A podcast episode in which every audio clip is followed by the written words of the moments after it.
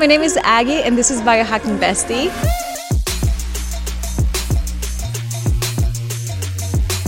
The one stop shop for a modern queen where you can find biohacking courses, self growth courses, and where you can find the most incredible community of women so you can hit all of your biohacking goals and beyond. This podcast would never be possible if it wasn't for sponsors. And today I want to give a massive shout out and share with you an incredible scientific breakthrough in the world of health, aging, and longevity. It's called C15. It's the first essential fatty acid to be discovered in 90 years. And listen up. Studies have confirmed that it's three times better broader and safer than omega 3s. So I'm sure you've been hearing, oh, omega 3s are good for you 100%, especially that we're, you know, bombarded with cereals everywhere we go. It's apparently 10% of our diet. So we really need to make sure that we get all of the good as fatty essential fatty acids into our body. So Fatty 15 is the world's first pure science-backed C15 supplement designed to support healthy aging and long-term wellness because 3 times healthy aging cells benefits of omega 3 or fish oil. This is why I no longer take omega 3. I always take Fatty 15. C15 works in multiple ways. It repairs age-related damage to cells, protects them from future breakdown, boost mitochondrial energy and activate pathways, a natural repair mechanism for healthier aging overall. It, this basically all leads to you know, so many benefits that as we age, you know, we can improve our metabolism, liver, and heart health. Smoother functioning joints, deeper sleep,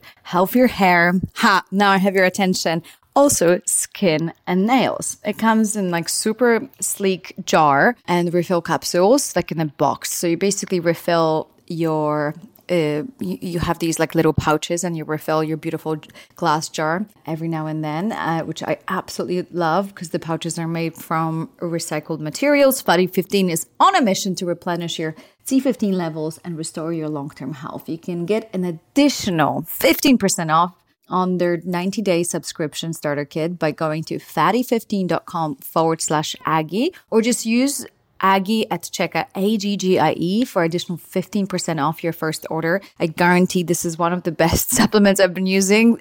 I don't take a lot of supplements every day, but this one's like, oh, I definitely want it. It's a massive anti-aging biohack. So it's fatty15.com. Use the code Aggie for 15% off and thank me later.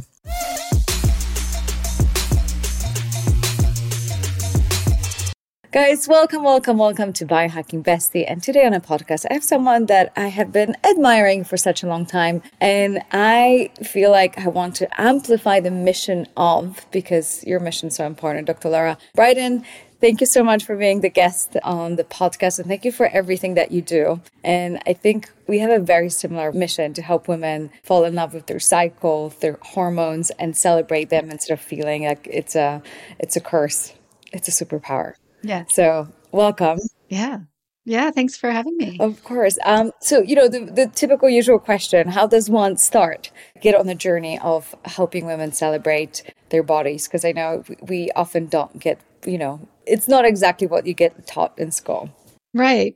Well, I think it's what you just said. Our hormones are our superpower rather than being a liability. And my background is evolutionary biology. So I also come at it through the lens of just acknowledging that female is arguably you know the default normal version of physiology. I like to characterize male as the quirky variant but we're female so we're cyclic beings. And yeah that's a, that's a key part about how our body works. It's um, i think it's better to just work with it and um, stop fighting it so, in your journey, like if we can just zoom out and kind of start your personal journey with your period and your relationship with it and how it has changed or is changing over the course of everything that you're doing and serving women. That's a, yeah, that's an interesting question. My periods throughout my life, I mean, my periods have stopped now. I'm into menopause, so that's a whole other part of the journey, which is also a, a good part of the yeah. journey. My my periods personally were not too bad. They were pretty straightforward. I never took hormonal birth control because I was a naturopathic doctor, basically. And even as a younger woman, I always just used condoms and never really occurred to me to go on hormonal birth control. But a lot of my knowledge about menstrual health and, and knowledge about all the different ways menstruation can be difficult, of course, came from my patients from 25 years of working with women on the ground, you know, Monday to Friday, nine to five, just trying to find solutions for period problems that solutions other than hormonal birth control. And fortunately, as you can imagine, the body responds really, really well, actually. So periods, my I set the bar quite high. I I would argue that menstruation should not be difficult or painful or distressing in any way there you know it's usually possible to achieve symptomless menstrual cycles. So no significant premenstrual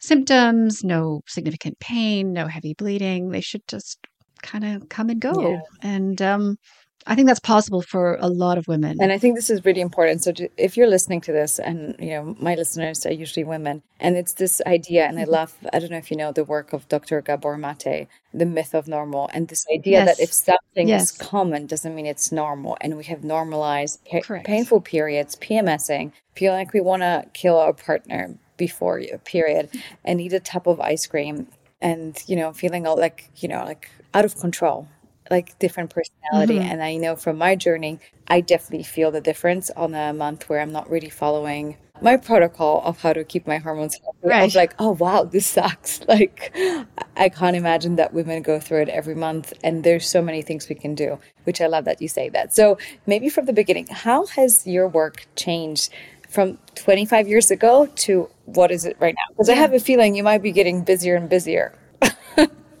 in your practice. Well, I could speak yeah. Well, I mean, I'm I can only have the time to see a few patients these days. I'm mostly writing. I've got a third book coming out, but I still love my work with patients.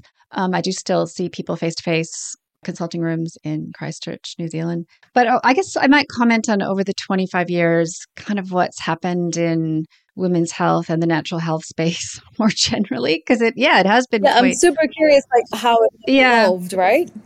And where we are. Yeah. So 25 years ago when I start well I started practicing in 1997 I graduated as a naturopathic doctor that year and just dove straight into general practice in a small town in Canada. So I was treating people of all shapes and sizes and both sexes and so not but a lot of them were women who were coming to me. And they there wasn't a lot of at back at that time you know critiquing hormonal birth control was a lot more unusual I think here we are in 2024. It's pretty common actually for a lot of people to be speaking out against the pill or raising some of the issues around that. Back then, that was a time of high dose hormone therapy for menopause and lots of surgeries. And just to give you an example, just to situate it so, with polycystic ovary syndrome, which I'm sure you've probably talked about maybe on yeah, your podcast yeah. or have listeners who are aware of that, back in 1997, 98, it was a brand new idea, like a completely new idea that it could be linked to blood sugar or insulin balance or anything like that. That had just come onto the radar. Now it's like diabetes I, of the ovaries. right? I know. And also just things like there's a quote in my first book, Period Repair Manual, back in the 90s, you know, the, some of the local doctors that were working in the town where I was and interacting with my patients, they had never heard of probiotics. That was like the weirdest thing for them. They're like, good bacteria, you know, what a strange. so, you know, a lot of things obviously have changed wow. since then. I think it's kind of a, if amusing is the right word, like it, it's gratifying, I guess, and good that like a lot of the things that back in 25 years ago only naturopathic doctors were talking about is now, you know, quite a common conversation across lots of different yeah people are working out professions and people doing different kinds of work. Yeah, yeah. and you were Sorry? definitely yeah. like at the forefront. That's why I was just curious to see as you yeah. had this, you know, backseat, and I was like, oh, is this what's happening right now? I'm so happy that you were probably super niche to now being like, okay, guys, I've been talking about it for 25 years, but thanks for finally listening. Yeah. Right, which is so beautiful. Oh, this is. Go ahead. Yeah. I don't keep It's funny. Actually, I don't have many interviewers. I don't have many interviewers ask me about that side of things. But yeah, it's interesting that you're curious in the you know the history of it and what was happening because for me it's like I, I you know i chatted to my mom and you know when i think across my girlfriend all of my girlfriends were in like yeah. mid 30s 80% of them have hormonal issues, if not more. It's either PCOS or endometriosis or no period at all, or hot flashes at night and super early perimenopause. And I'm thinking, like, So I call mom. I'm like, Mom, like, was that like same when, you know, in the 80s when I was being born? And she's like, no, it was super like an, an anomaly to have someone who didn't miss their period, uh, you know, or, or fertility wasn't as common. But she said, like, oh, now everyone seems like everyone has some sort of level of hormonal issues, obviously, through Actually, you tell me, why is that? Yeah, no, you're right. There is a, there's a, a trend to yeah, there, I would say my observation is there are more, it's more common to have period related problems now, but PCOS is definitely increasing quite dramatically. It seems to be amplifying every generation. There's reasons for that. We can talk about that. Endometriosis also and pain does seem to be more common. I think, you know, there's going to be different factors. I think this is tracking along with in general health, like metabolic problems like insulin resistance is becoming a lot more common than it was yeah. 25, 30 years ago. Also, there's a lot of changes with immune system and microbiome. And I think some of that is, you know, going to be from the food supply and antibiotic exposure, especially, you know, as infants and young child antibiotic exposure. I think that's creating a change and that will show up in periods because one of the most important one of my key messages that is in Period Repair Manual, my first book, menstrual health is not separate from general health. So, you know, I talk about in that book, fix your fix your health and you'll fix your period. So there there is a strong connection. So the fact that we're seeing this uptick in menstrual problems is I would say parallel to an uptick in health problems yeah. generally, like an uptick in IBS yeah. and an uptick in allergies and things like yeah. that. And so also, periods are going along. And period is your yeah. fifth vital sign. So it's such a gift for us as women to know that yeah. the moment period is off, it's like, oh, I am not healthy. It's not like, oh, whatever. And so, like, for me personally, I always find it super interesting when I see fitness experts that, you know, share their diet and workout regimen. Oh, and by the way, I haven't had period in 10 years, but this is how you should eat as well. And I'm like, I would not take right. advice from you. I'm sorry, but yeah. like if you're if you haven't had your period in 10 years, probably your diet isn't a, you might look good, but your diet probably isn't super healthy. And that's a little bit scary that we the the looks feels like as long as someone is skinny, we think they're healthy, but skinny doesn't equal healthy. And oh, of course. right? And yeah. so there's this whole idea yeah. is like that has been a very like brand new idea for me back in the day to like, wow, like show me your period and I'll tell you how healthy you are right? And it's like your whole menstrual cycle. So, for all my listeners, women, if you're listening to this, the chances are it's going to be really hard for you to find someone who will take your period seriously to the point that, uh, you know, will say, hey, PMS is not normal. I remember my best friend going through so many painful periods, going to a doctor. It's like, you know, periods meant to be painful for some women only to realize right. she had endometriosis for years and years and years that was misdiagnosed. Yeah. So let's talk about PCOS and endometriosis. If not to self-diagnose, but what can we recognize about our period that is a good indication something's off, and then what we can do about it.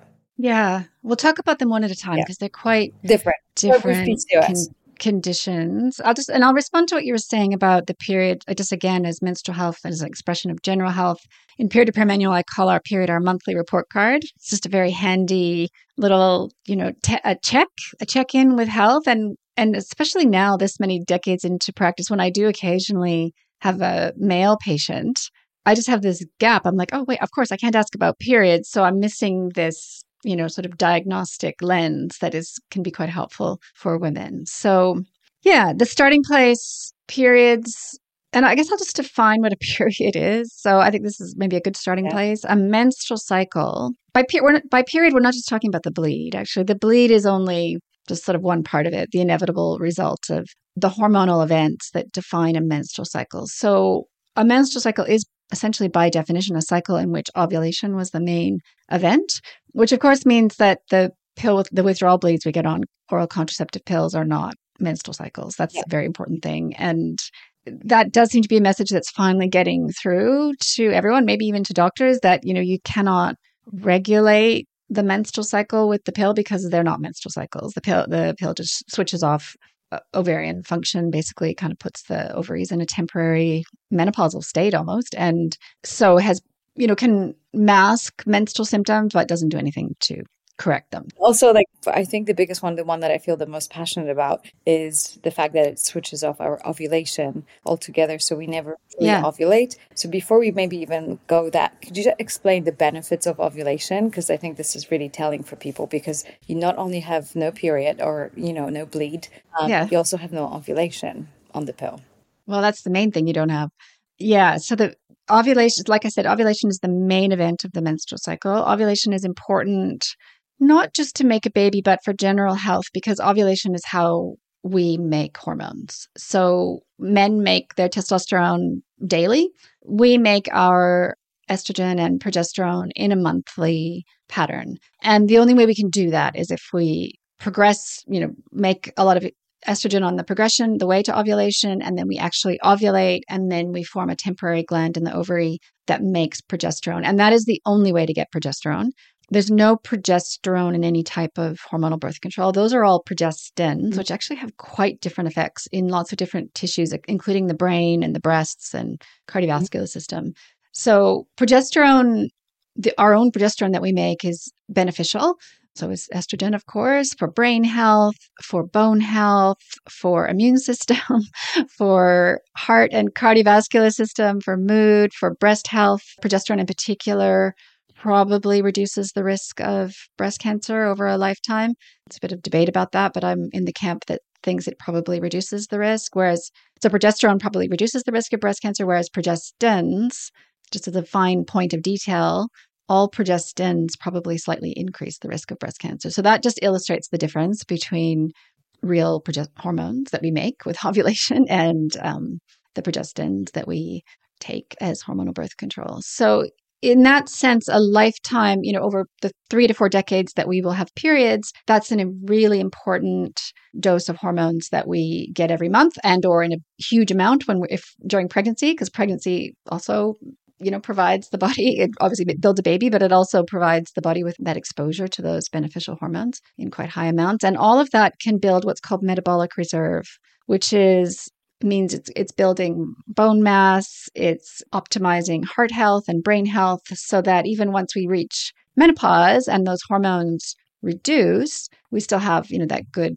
tissue quality or metabolic reserve to get us through. Plus, I mean, ovulation also makes like there are studies that makes you just more radiant, more beautiful, more attractive. Yeah. more attractive. So I feel there's so many benefits, and I have never been informed about the benefits of ovulation, except for the one for, to make babies or to be fertile. It was almost like yeah, you, don't, you know, on the pill you just won't be fertile. But no one said, you know, ovulation is not just things that make you fertile, also strengthens your bones, supports your metabolism, insulin sensitivity, you're more attractive. Like none of this was ever mentioned to me, which is a bummer, right? Because it's like we women were put in this very misinformed environment, right? Where where the hasn't been communicated all the, um, you know, the fine print of what happens when you're not ovulating.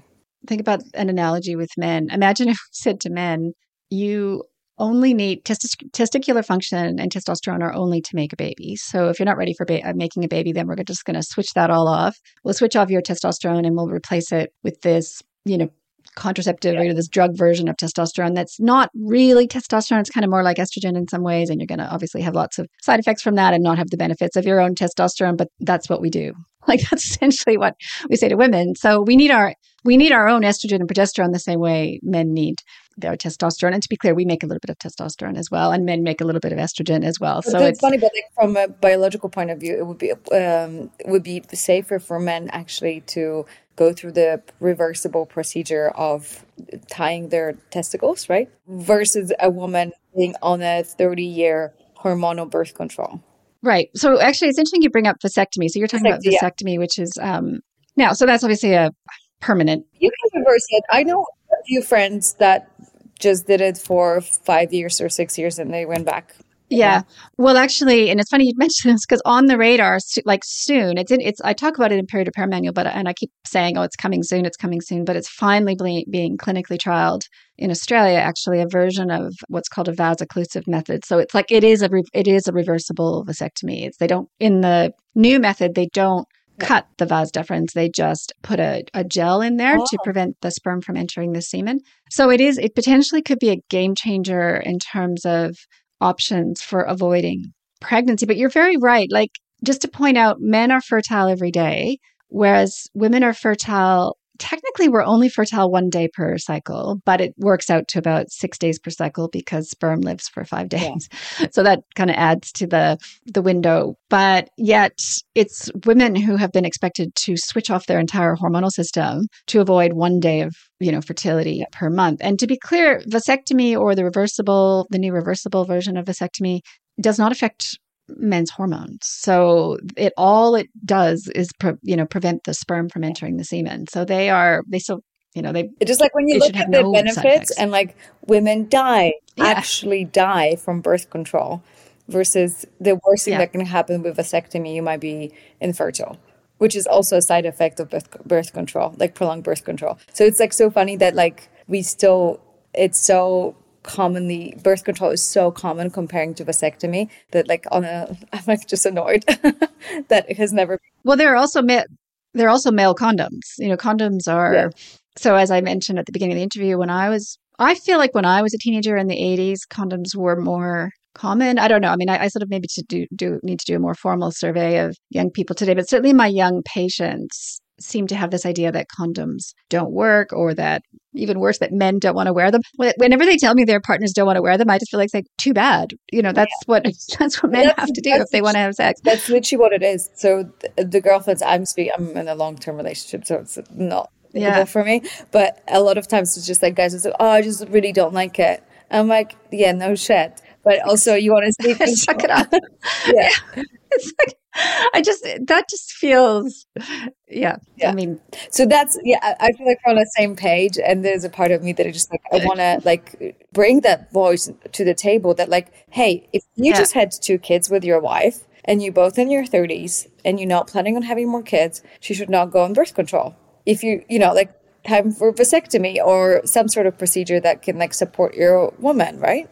I'll just say one more thing about condoms too. I'm such yeah. a fan of condoms, and I just for what it's worth, because everyone's like, oh, they they break, they fail. I mean, they if they're used properly, if you get this, if you get a condom that fits, because penises come in different sizes, importantly, so get the right size, and it's less likely to break or fall off or anything like that. But in the unlikely event of a condom, there is, well, depending on where you are in the world, obviously, but you know, I would argue for easy access to the morning after pill or Plan B or whatever mm-hmm. it's called in different parts of the world. Because just to point out that method, Plan B is really just a big dose of a of a contraceptive pill. It, pre- it works by preventing ovulation. So it works in the same way as the pill, but you only take it maybe never or maybe you know well, once every yeah. 3 years and it's quite a different thing than taking the same drug daily.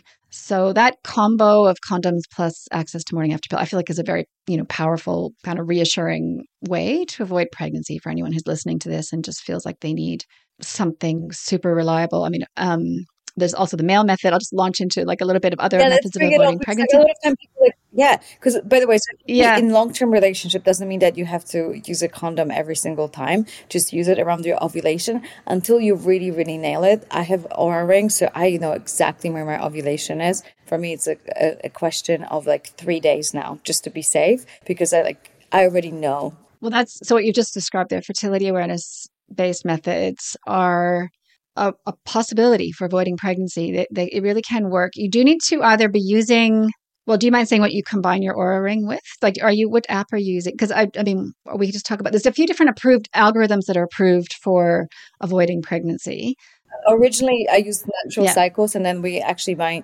team of researchers yeah. have been actually using. We're working on the app ourselves as well that would be able to oh. pick up not only that, but the thing that we're working on the most is actually will link with a male app, so the guy will get a notification of what's going on in the female body and how to support her during this time. Because I feel like men again. I'm not, I sound, I sound like a man, man hater, but I'm not. But I just feel like if men took like a second to educate themselves about their partner's cycle for a little bit, they would come with so much more understanding, grace, and they would be able how to support it. But it feels like in my past relationships, it was like, oh, it's her period. It doesn't, you know, it, it affects me only because she's um, right. fertile instead of like, what's ovulation? Like how does it you know like how does it feel in your body like what's happening what is estrogen like wouldn't that be yeah. beautiful if men were like slightly a little bit more aware Well, that's actually, and some research has borne that out. So, couples who are using fertility awareness based methods for either avoiding pregnancy or achieving pregnancy, or even as you're kind of describing, just for general health, it does seem to be quite beneficial for the relationship in general. Of course, it's going to depend on the guy, I guess, and the nature of the relationship. But overall, yes. I mean, I think that can, that can be quite a good thing just to have that information about yeah, what, sort of what's happening at different because we are cyclic beings. I mean, I said at the beginning that we shouldn't really have distressing or strong symptoms with the different phases of our menstrual cycle, but we can feel differently at the different times, and that's I think something we can embrace. I love and, it um, actually. Um, it makes yeah. me feel like I don't have to always go, go, go. And there's a time for me to just like slow down and just be yeah. where the best ideas come to life, which is something I had to learn and embrace because I was, you know, we live in this brainwash where you have to produce constantly. You have to be yeah. productive. And when you feel like, oh, I don't really want to go out, it makes you feel like maybe there's something wrong with you. Right, exactly. Yeah. So assuming that we, we should be the same every day rather than re- just recognizing that it's during the luteal phase or this you know the two weeks leading up to the period, it is natural to feel a little bit more introverted. And I, that's not a bad thing because I'm a strong introvert. So I think introversion is not necessarily a bad thing. And it's natural. Another example is it's natural to feel hungrier in the second half of the cycle. It's 100% nat- normal. So we don't have to, you know, fight that or feel guilty. I think the the solution to that natural increase in hunger is actually just to honor it with lots of preferably kind of high protein healthy you know satisfying like filling foods but and therefore shelter from you know sugar and junk food during that time i think by filling up on the other food women can just naturally not require junk food this this whole um knowing if and when you ovulate and you know how that all feels that's another word that gets used for that is called body literacy which i really I do love that. love that term and just to give you, because I know you're interested in the history of things, so eh, I'll just name drop here. There's a um, she's a friend of mine actually from the same part of the world, Calgary, Canada. Um, Laura Wershler coined the term body literacy back in like the 80s. So she was had a her group had a it was monthly or weekly, maybe a monthly like paper newsletter about body about body literacy and fertility awareness back then. Like so people would have got that in their post office box and like a you know a little kind of like a little and all talking about you know alternatives to hormonal birth control and tracking your cycle and charting. And so you know that's a generation full generation ago but i just love that. And i've seen some of her old newsletters from that time. It's just really fun wow. to think about yeah the history of some of this Hey there, beautiful beings. Sorry for a quick interruption, but you all know that I'm super passionate about discovering natural ways to boost my health, right? So, guess what? I've stumbled upon something absolutely amazing and I just can't wait to share it with you. It's called Armra Colostrum, and let me tell you, it has been a game changer for me. It's been something that I take every day. I have it with me right now in Bali, and I have seen incredible benefits. And this is coming from someone who has been trying to heal her gut her entire life, and I feel an amazing difference, and it tastes amazing. So here's the scoop: if you want to enhance your gut, or step up your fitness game, or add some extra glow to your skin and hair, then definitely Armra Colostrum should enter the picture in your life. And the changes I have noticed are incredible. Armra Colostrum isn't just any health product. It's, you know, powerhouse of over of over 400 living bioactive nutrients. We're talking about complete transformation from the inside out, strengthening immunity, fueling metabolism, boosting gut health, and so much more. And the best part, it's all natural, sustainably sourced from grass-fed cows right here in the US. Plus, they're cold chain biopotent technology ensures that every nutrient is preserved in its most potent form. And for those of you who, like me, care deeply about sustainability, Armra has got us covered. They only use surplus colostrum after the calves are fully fed so nothing goes to waste. Incorporating Armra into my daily routine, like I said, I've noticed some pretty massive changes. My skin is more radiant, my energy levels are pretty much through the roof, and my fitness recovery is even faster than ever. And that's all thanks to colostrum. So if you're excited, as I am, to try it out, I've got a special treat for you. Head over to tryarmra.com forward slash Aggie and use the code Aggie to get 15% off your first order. Trust me, your body will thank you. So that's try Armra, T R Y A R M R I dot com slash Aggie. I can't wait for you to join me on this journey to a healthier, happier you. Thanks for listening.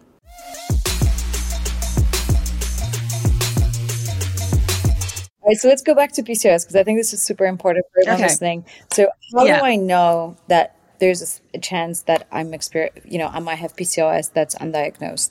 Yeah, it's a good question because PCOS is it is often misdiagnosed. So it's both overdiagnosed, we can talk about that, and it is underdiagnosed to some extent. So by definition, PCOS or polycystic ovary syndrome is excess androgens. So, and a, a too high level of testosterone or other male type hormones in a female body. And that is essentially what the condition is. It's it's that situation of high male hormones when other explanations for that have been ruled out because there's other reasons for high male hormones. So those need to be excluded as part of the diagnostic process. And it can either be diagnosed based on measurably high levels of testosterone on blood tests or, importantly, just as symptoms. So the symptoms would be strong jawline acne, facial hair, potentially hair loss, and the classic weight gain around the middle, which is very strongly tied with testosterone.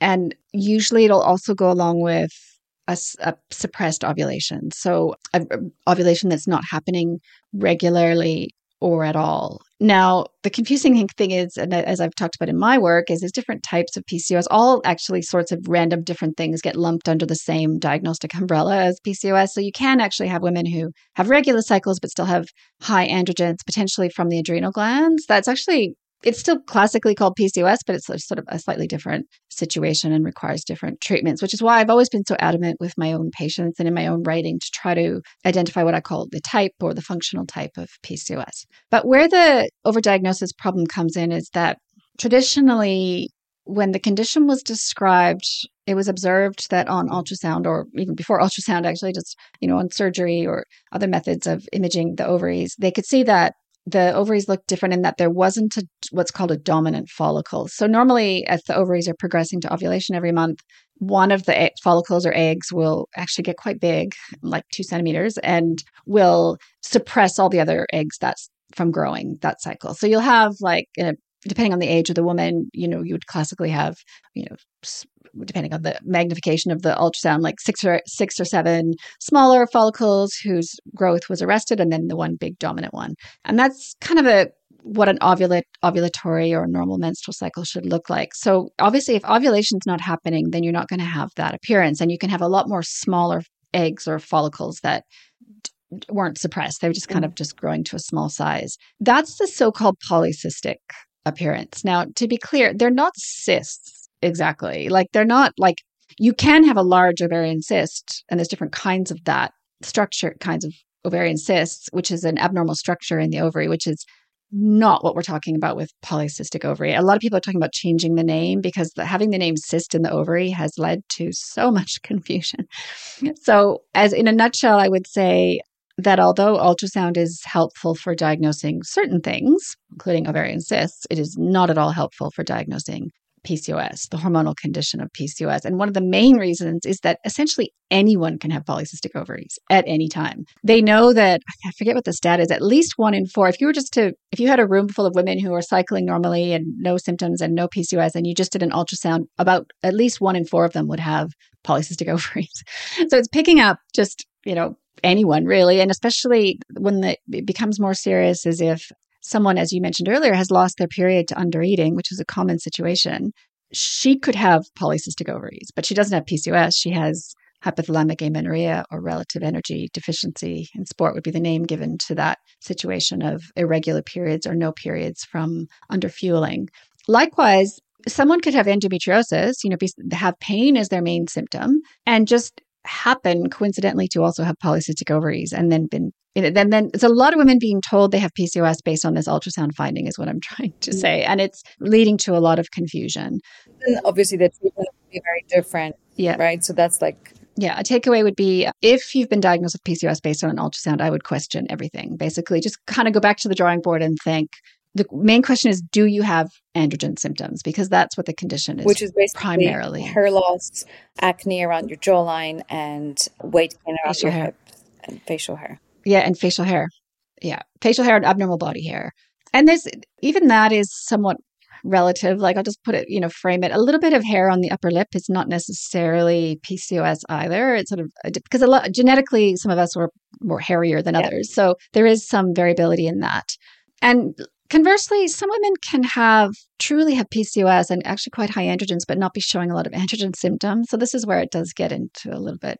The diagnosis art, right? That's the art of being a doctor. Like I think it's you yeah. know that's why yeah. you go to a doctor and you don't treat yourself yourself.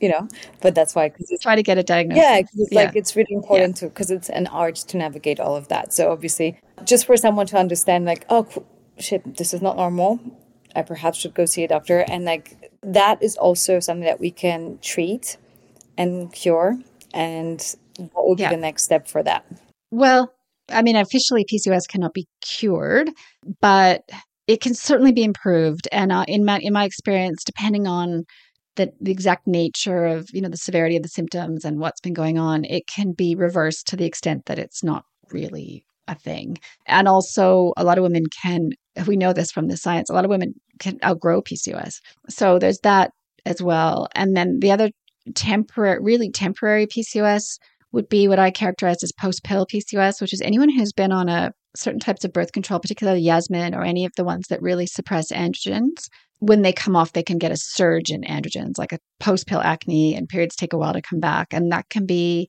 diagnosed as PCOS, but it's the kind of thing that after a couple years will often just go away. What would you do in that situation where you're getting off the pill and you get an extra acne and you know this, okay, this is not PCOS. How, what do I do to get rid of that? Yeah. And I talk about this in my, my books. And also I have a podcast episode called um, something like how to treat post pill acne and weight gain yeah, it's kind of, it's probably about kind of planning for it. So knowing that's coming, especially if it's happened before, and starting some treatments like zinc and maybe changing the diet before coming off the pill and just getting everything in place and then also knowing that it'll be temporary can really help as well so very often with the, tr- the some of the treatments um, that i talk about in my book um, the post pill acne will not be as bad as it has been the last time someone tried to come off the pill. And of course, because as women, we always blame ourselves. I've had so many patients who get this horrible post Yasmin, usually skin breakouts, and they're like, oh my, I must be broken. Like, I must be really messed up. And it's like, no, that's actually just a side effect of you know the drug you were on and now your body trying to adjust to not being on it. It's like a, it's a withdrawal situation. So a lot of women if they at least know that have to then feel they have a bit more control and that they know there's going to be an ending to that. That's beautiful. What would you say is the difference between healing pcos and reversing it to a point of it's no longer there? Because you were very careful with your words. I know. Well i mean they're pretty similar. It's just that you know how people like they don't like they, no one likes people sort of claiming there's a PCOS cure. So I guess just the word cure is, I don't think it's necessary, you know, to, uh, to, and certainly I would never say that's going to be guaranteed for everyone. Yeah. But yes, for many people, it can be reversed to the point that you don't qualify for the diagnosis anymore. And that, um, that's pretty close to yeah. No i know it's, a completely. Very, yeah. i mean i believe i mean that we can get into like more philosophical part of it because i do believe that yeah. you can reverse almost anything in your body right? Like it's i i'm a big believer that. Otherwise it makes me feel like that we are completely out of control but there are always instances of different conditions being healed.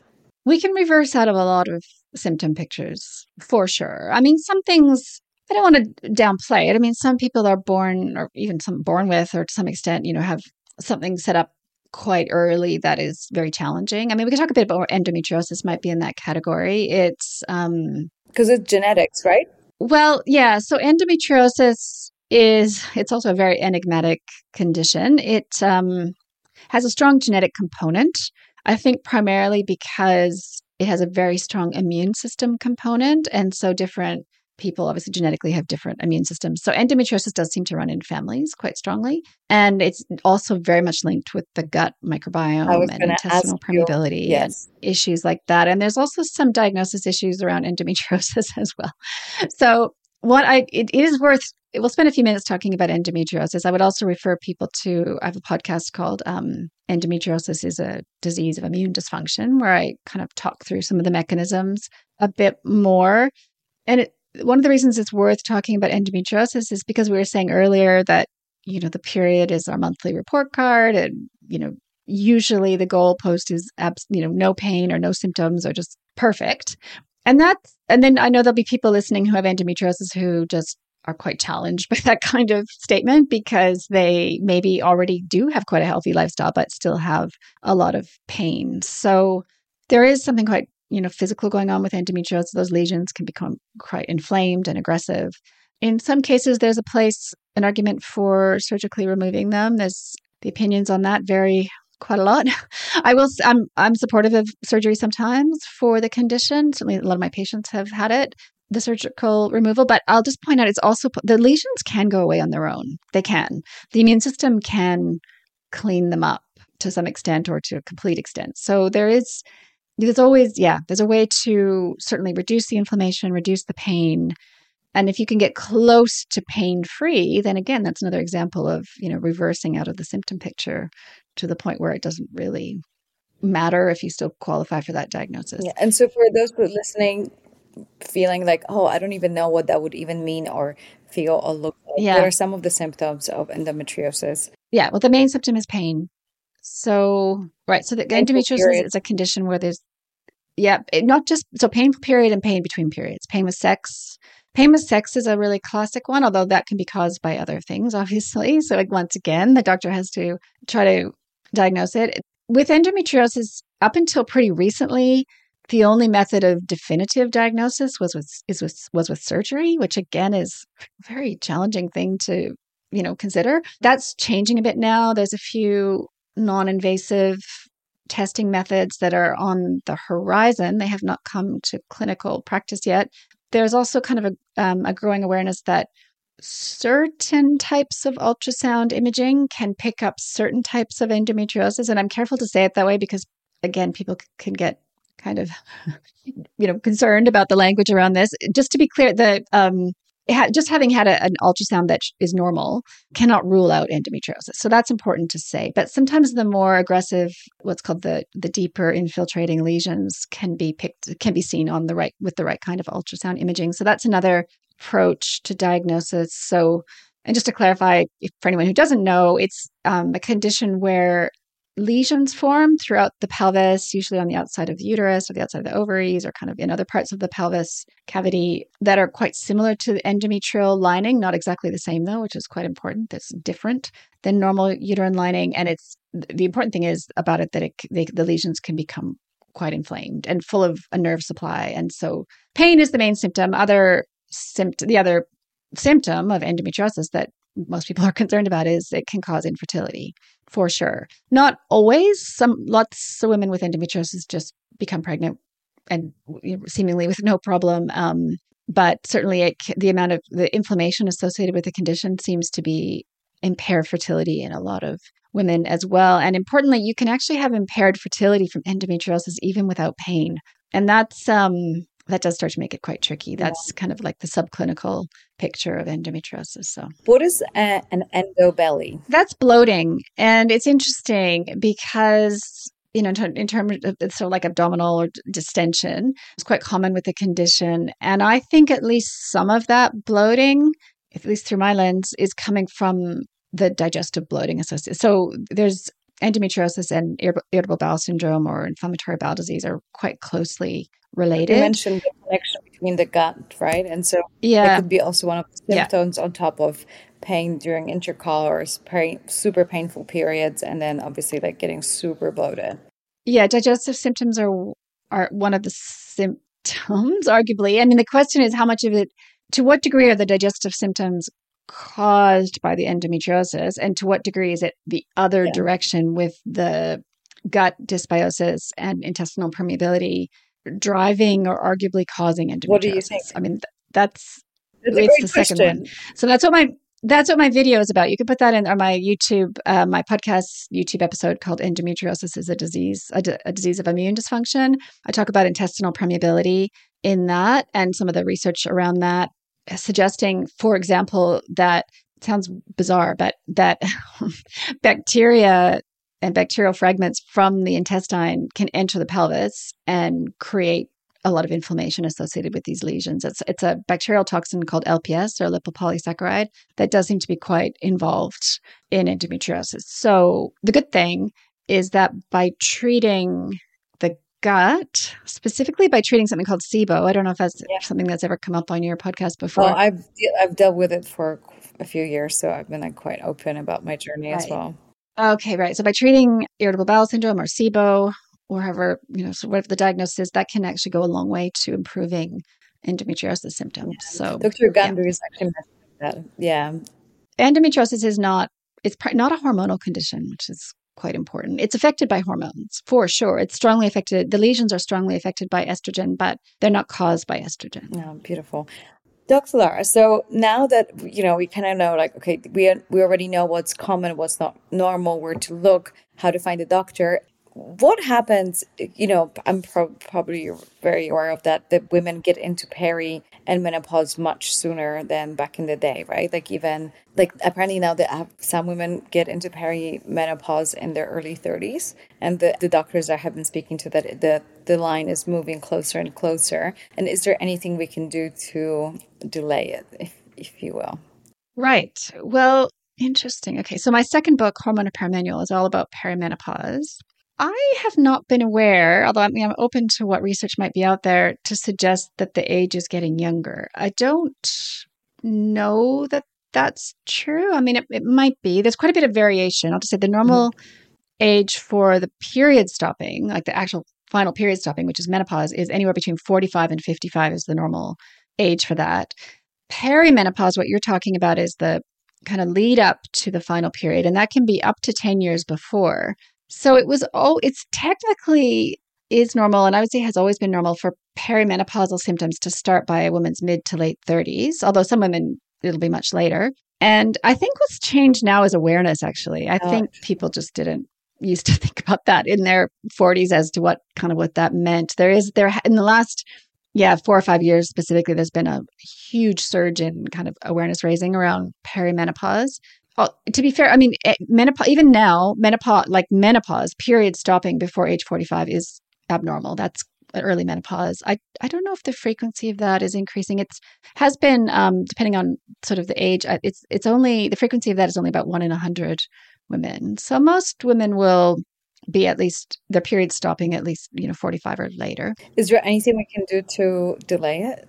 Essentially, no. I mean, just a little bit of degree. I mean, all we know from the research is, for example, smoking can bring it a couple years earlier. Really poor health can affect it uh, earlier, but amongst healthy people, there is still a 10 year range. Mm-hmm. So, for what it's worth, and I always just do like to make these cases, I've had a number of, you know, patients and friends who were super healthy, super fit, you know, 47 year olds who entered like lost you know their period ended at that time and it was nothing they had done wrong or so i think the women who keep cycling into their 50s and mid 50s that's kind of a, quite a late menopause that's genetic. To 95% of that is genetic i would say. So in answer to your question there's not really anything we can do naturally to delay the timing of menopause. There's a lot we can do to feel better during the transition process and stay healthy after the transition. And that's what Hormone Repair Manual is about. So there's and there's also quite a bit of variability. Like some women, I think in large part because of their general health, don't notice any symptoms with the transition. It's a natural life phase, to be clear. You know, perimenopause, menopause is not a disease. It's not a health condition. It's um, not a deficiency.